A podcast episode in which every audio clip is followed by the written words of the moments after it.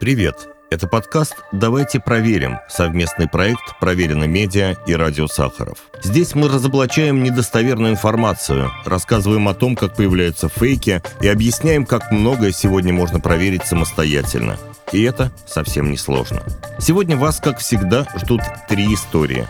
Про оборону Азовстали ради пиара, про вред от пальмового масла и про специальную газету для португальского диктатора Салазара. История первая. Украинские военные оставались на заводе «Азовсталь» в Мариуполе только из-за давления властей, которые хотели попиариться.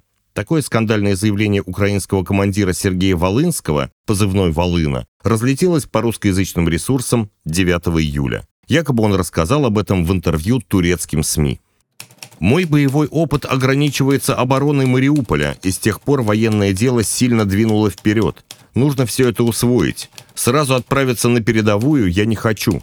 Возможно, для пропаганды это и было бы важно, но нас для пропаганды уже продержали почти месяц в катакомбах под Азовсталью, где мы бессмысленно потеряли сотни своих бойцов. И, наверное, почти все погибли бы там, если бы не вмешательство американцев, которые договорились с русскими о выводе с объекта своих высокопоставленных офицеров в обмен на капитуляцию гарнизона.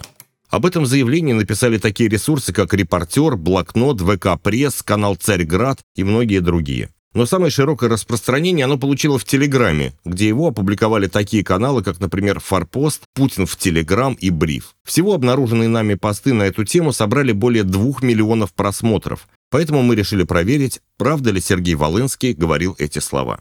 Но для начала отмотаем время немного назад и вспомним, что за история развернулась на заводе «Азовсталь» в прошлом году. С 18 марта по 20 мая украинские военные держали оборону предприятия, однако в итоге им все-таки пришлось сдаться в плен. Российская сторона сначала заявляла о том, что собирается публично судить азовцев. Тем не менее, впоследствии взятых в плен бойцов несколько раз обменивали. Например, в сентябре прошлого года из российского плена отпустили сразу 108 человек. Правда, пятеро из них так и не смогли вернуться домой. Согласно договоренности, их отправили в Турцию под личной гарантией президента Эрдогана.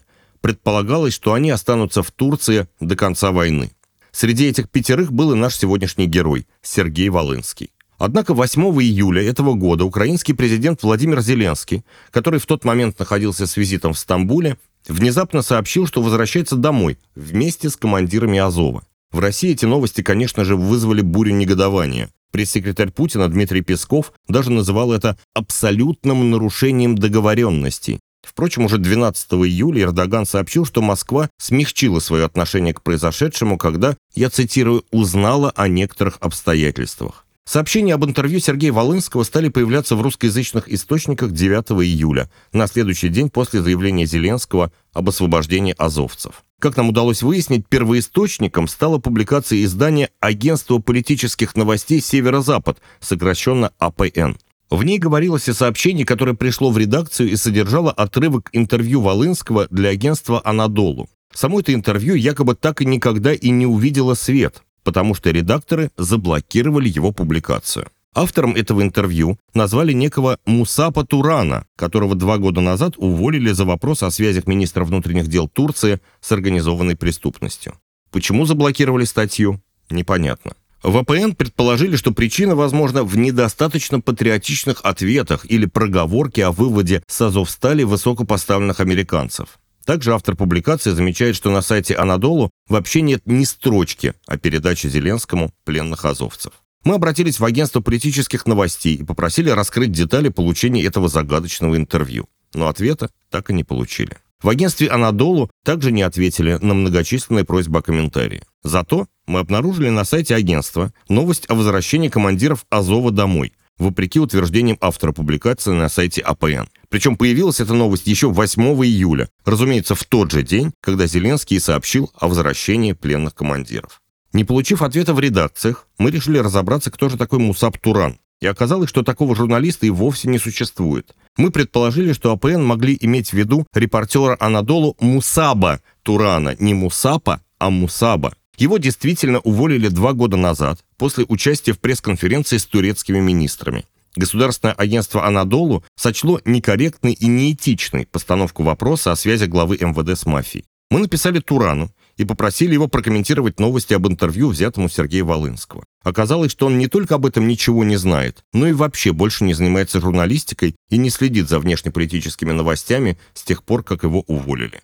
О самом же интервью он отозвался так. Вероятно, фейк. Теперь давайте разберемся непосредственно с содержанием предполагаемого интервью Сергея Волынского. Первый тезис. Я бы хотел заняться подготовкой пополнения. Сразу отправиться на передовую я не хочу.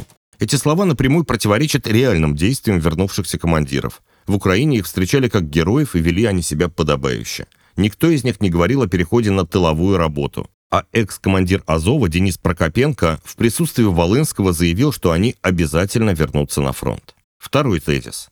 Мой боевой опыт ограничивается обороной Мариуполя, и с тех пор военное дело сильно двинуло вперед. И этот тезис тоже не соответствует действительности. Волынский участвовал в боевых действиях в Украине с 2014 года. В дни, когда вместе с другими военными он находился в окружении на Азовстале, Волынский призывал освободить военных, но никогда не называл произошедшее с ним и его однополчанами пропагандой. Третий тезис. Почти все погибли бы там, если бы не вмешательство американцев, которые договорились с русскими о выводе с объекта своих высокопоставленных офицеров в обмен на капитуляцию гарнизона. И здесь снова неправда. Как официальные лица воюющих стран, так и данные расследования канала CNN говорят о том, что переговоры о судьбе защитников Азовстали велись исключительно между Россией и Украиной. Зато слухи о том, что на заводе якобы находятся высокопоставленные американские офицеры, активно муссировала российская пропаганда. Впрочем, после выхода военных с завода стало ясно, что все эти утверждения были фейковыми. Точно так же США не принимали участие в переговорах об обмене пленными в прошлом сентябре. Посредниками Москвы и Киева стали Турция и Саудовская Аравия. А среди освобожденных солдат было только два американских добровольца. Да и те попали в российский плен не в Мариуполе, а в Харькове. И никакими высокопоставленными офицерами они не были. Получается, как в том анекдоте. Не в лотерею, а в карты. И не выиграл, а проиграл. Таким образом, многие детали предполагаемого интервью Сергея Волынского просто не соответствуют действительности, в том числе реальным фактам биографии военного. Кроме того, очень сомнительно, чтобы турецкие журналисты решили начать распространять сенсационные интервью через малоизвестное российское издание. А сам упомянутый интервьюер категорически опровергает свою связь с этим материалом. Все это с высокой долей уверенности позволяет заключить, что, скорее всего, мы имеем дело с дезинформацией. История вторая. Считается, что продукты, которые содержат пальмовое масло, лучше не покупать. Оно, мол, провоцирует рак, повышает уровень холестерина и вообще вредит здоровью. Об этом пишут буквально везде, и в глянцевых журналах, и на порталах о здоровом питании, и на женских форумах, и в блогах. В интернете даже можно найти списки продуктов с пальмовым маслом, которые никогда нельзя есть. А некоторые вовсе начали строить целые теории заговора вокруг пальмового масла и сравнивать его производителей с табачным и алкогольным лобби, которое делает, очевидно, вредные продукты востребованными. Мы же решили проверить, действительно ли пальмовое масло настолько разрушительно для здоровья, как нас убеждают. Для начала давайте разберемся, откуда берется пальмовое масло и почему оно настолько популярно. Его получают из плодов масличных пальм. Его производство гораздо проще и дешевле, чем производство подсолнечного или рапсового масел. А еще у пальмового масла есть целый ряд серьезных преимуществ. Оно сохраняет полутвердую консистенцию при комнатной температуре, что удобно при приготовлении различных спредов, например, шоколадной пасты. Оно не имеет выраженного цвета, вкуса и запаха, а значит не влияет на внешний вид, вкус и запах готовых блюд. Кроме того, оно долго не окисляется, а значит продукты с ним хранятся дольше. Неудивительно, что при таком наборе достоинств пальмовое масло стало настолько популярным. В 2020 году мировой объем его производства достиг 73 миллионов тонн, а к 2050 году он должен вырасти как минимум до 264 миллионов тонн. Теперь о составе пальмового масла. Оно включает в себя сразу несколько видов насыщенных и полиненасыщенных жирных кислот. Именно насыщенные жиры считаются самыми вредными для здоровья. Хуже разве что трансжиры. А их в пальмовом масле целых 49 грамм на 100 грамм продукта. Для сравнения, в подсолнечном масле в 100 граммах их будет всего 10 грамм. Правда, такие жиры содержатся еще и в красном мясе, то есть в говядине, свинине или баранине, в сале и в птице, особенно если есть ее с кожей. Привет, это Аня Яцкина, автор «Проверено медиа». Когда мы читаем в интернете рекомендации о безопасности и пользе пищевых продуктов, важно понимать, что действительно вредно, а что в значительной степени демонизировано обывателями. Взять, к примеру, пальмовое масло. С одной стороны, его можно найти во многих продуктах питания, а с другой, какие только вредные свойства ему не приписывают. Существует очень много исследований о безопасности пальмового масла. Наверное, изучить их все, стоя перед полкой в магазине, будет непросто, да и не нужно. Достаточно почитать, что пишут о нем и его компонентах авторитетные источники. Например, российские международные медицинские организации. Американская кардиологическая ассоциация предупреждает, употребление большого количества продуктов, содержащих насыщенные жиры, лучше ограничить. В противном случае уровень плохого холестерина, того самого, который накапливается в виде бляшек на стенках сосудов, может повыситься и создать угрозу здоровью. Такого же мнения придерживаются и в Национальной медицинской библиотеке США. А вот эксперты Гарвардской медицинской школы отмечают, что все-таки пальмовое масло – это более здоровый выбор, чем трансжиры или сливочное масло. Но отдать предпочтение они все равно рекомендуют оливковому маслу или рапсовому. Также существуют исследования, которые подтверждают, что употребление многократно нагретого пальмового масла еще больше повышает риск атеросклероза, чем его употребление в свежем виде. Об этом говорит, например, малайское исследование 2012 года, а Малайзия – одна из стран-лидеров по производству пальмового масла. По данным Управления по санитарному надзору за качеством пищевых продуктов и медикаментов США, то самое знаменитое FDA, в рафинированном пальмовом масле содержатся глицидиловые эфиры – это такие примеси, которые образуются в результате нагревания растительных масел выше 230 градусов по Цельсию. В отличие от нерафинированного, то есть просто выжатого из косточки, рафинированное масло проходит несколько степеней обработки. На последней ступени масло пропаривают при температуре 240-260 градусов. Это нужно, чтобы очистить его от запахов. Но тут-то и образуются глицидиловые эфиры. В больших концентрациях они становятся канцерогеном для животных и вероятным канцерогеном для людей. В Европейском управлении по безопасности пищевых продуктов, сокращенно EFSA, отмечают, что причины беспокоиться за здоровье при употреблении продуктов, содержащих эти эфиры, действительно есть. Особенно это касается маленьких детей и тех, кто употребляет эти эфиры в большом количестве. В исследовании, которое EFSA провело в 2016 году, у крыс, получавших глицидол, вещество, в которое преобразуются глицидиловые эфиры при попадании в желудочно-кишечный тракт, чаще образовывались различные опухоли. Однако данных, которые бы подтверждали, что употребление именно пальмового масла может провоцировать у человека развитие рака или других опухолей, пока нет. При этом в Евросоюзе с 2019 года все-таки действуют нормативы, которые устанавливают максимально допустимое количество глицидиловых эфиров в продуктах питания. Поэтому та же условная нутелла, скорее всего, вполне возможно безопасна. В России такого стандарта пока нет, хотя разговоры о его введении периодически ведутся. В 2018 году авторитетные испанские эксперты в области диетологии, питания, токсикологии и смежных дисциплин встретились в Мадриде, чтобы, наконец, положить конец спорам о вреде пальмового масла и выработать общее мнение на этот счет. Изучив результаты различных исследований, они пришли к выводу, что на тот момент не было достаточно убедительных доказательств, что употребление пальмового масла значительным образом повышало риск развития рака у человека. Исследования, которые такую взаимосвязь все-таки показывали, действительно существуют, но проводились они на животных, а проецировать их результаты на человека безосновательно. Не удалось исследователям обнаружить прямой связи и в другом вопросе, влияет ли пальмовое масло на развитие ожирения. Здесь эксперты изучали обзор научных исследований, проведенный в 2018 году несколькими медицинскими организациями при Министерстве здравоохранения Малайзии. Таким образом, сегодня нет убедительных научных доказательств, что употребление пальмового масла в составе продуктов питания повышает риск развития онкологических заболеваний у людей, хотя у животных такой эффект и правда был зафиксирован. Впрочем, не стоит обольщаться. Из-за высокого содержания насыщенных жиров пальмовое масло все еще не слишком полезно для здоровья и может способствовать развитию сердечно-сосудистых заболеваний. Однако тот же самый эффект оказывает, например, и чрезмерное употребление красного мяса и жирной птицы. Эксперты советуют в целом есть меньше продуктов с высоким содержанием насыщенных жиров. Так что, скорее всего, сокращение количества пальмового масла в рационе и замена его на оливковое или рапсовое будет хорошей идеей.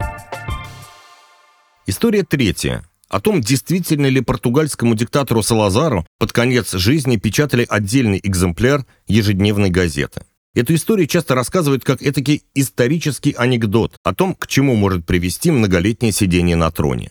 Но мы, как всегда, решили проверить, как дело было на самом деле. Для начала давайте познакомимся с героем нашей истории. Итак, Антонио Ди Оливейра Салазар. Он родился в 1889 году в консервативной религиозной семье. В юности готовился стать священником и даже учился в семинарии. Но потом поступил на юридический факультет, окончив который остался преподавать. В 1928 году пришедший к власти в результате военного переворота генерал Антонио Кармона пригласил нашего героя стать министром финансов. Салазар согласился, а спустя 4 года он уже занял пост премьер-министра. Всего он управлял Португалией 36 лет. В 1968 году у Салазара случился инсульт. Он несколько дней находился в коме. А когда очнулся, оказалось, что его разбил паралич. Диктатора отстранили от государственных дел, но верные сторонники Салазара решили об этом ему не говорить, чтобы не расстраивать. К тому же врачи опасались, что после тяжелой болезни Салазар может не перенести таких новостей. Поэтому министры продолжили регулярно приходить к нему на отчет, как будто он действительно руководил правительством и что-то решал. А еще для него ежедневно стали печатать специальный номер его любимой газеты «Диарио Динатисиаш». Он выходил в одном экземпляре и передавал только хорошие новости. Например, Салазар не любил США, поэтому ему решили не рассказывать о высадке американских астронавтов на Луне. А еще ему не сообщили о смене правительства и о народных волнениях. Об этом биографам рассказала экономка и по совместительству секретарь Салазара Мария Ди Жезуш, а также его лечащий врач Эдуарду Коэльо. А репортер Роланд Фор, который в августе 69 года брал у Салазара интервью, с удивлением отмечал впоследствии. Политик знал о том, что Жорж Помпиду сменил Шарля де Голля на посту президента Франции, но при этом даже не подозревал о том, что в его собственной стране сменилось правительство. В той же беседе с Фором Салазар критиковал ООН, США и особенно Советский Союз. Кто может сказать, что русские, если они поселятся на Луне, не попытаются использовать ее как основу для агрессии? Просто для понимания. Реальная высадка на Луну была совершена за месяц до разговора, но Салазар по-прежнему говорил об этом как о теоретической вероятности. После инсульта Салазар прожил чуть менее двух лет и умер 27 июля 1970 года. Он так и не узнал о том, что жил последние годы в искусственной реальности. Таким образом, многочисленные сведения очевидцев и отсутствие каких-либо опровержений этой информации позволяют сделать вывод о том, что для португальского диктатора Салазара действительно печатали отдельный номер газеты. Это был подкаст «Давайте проверим» совместный проект «Проверено медиа» и «Радио Сахаров». Пока.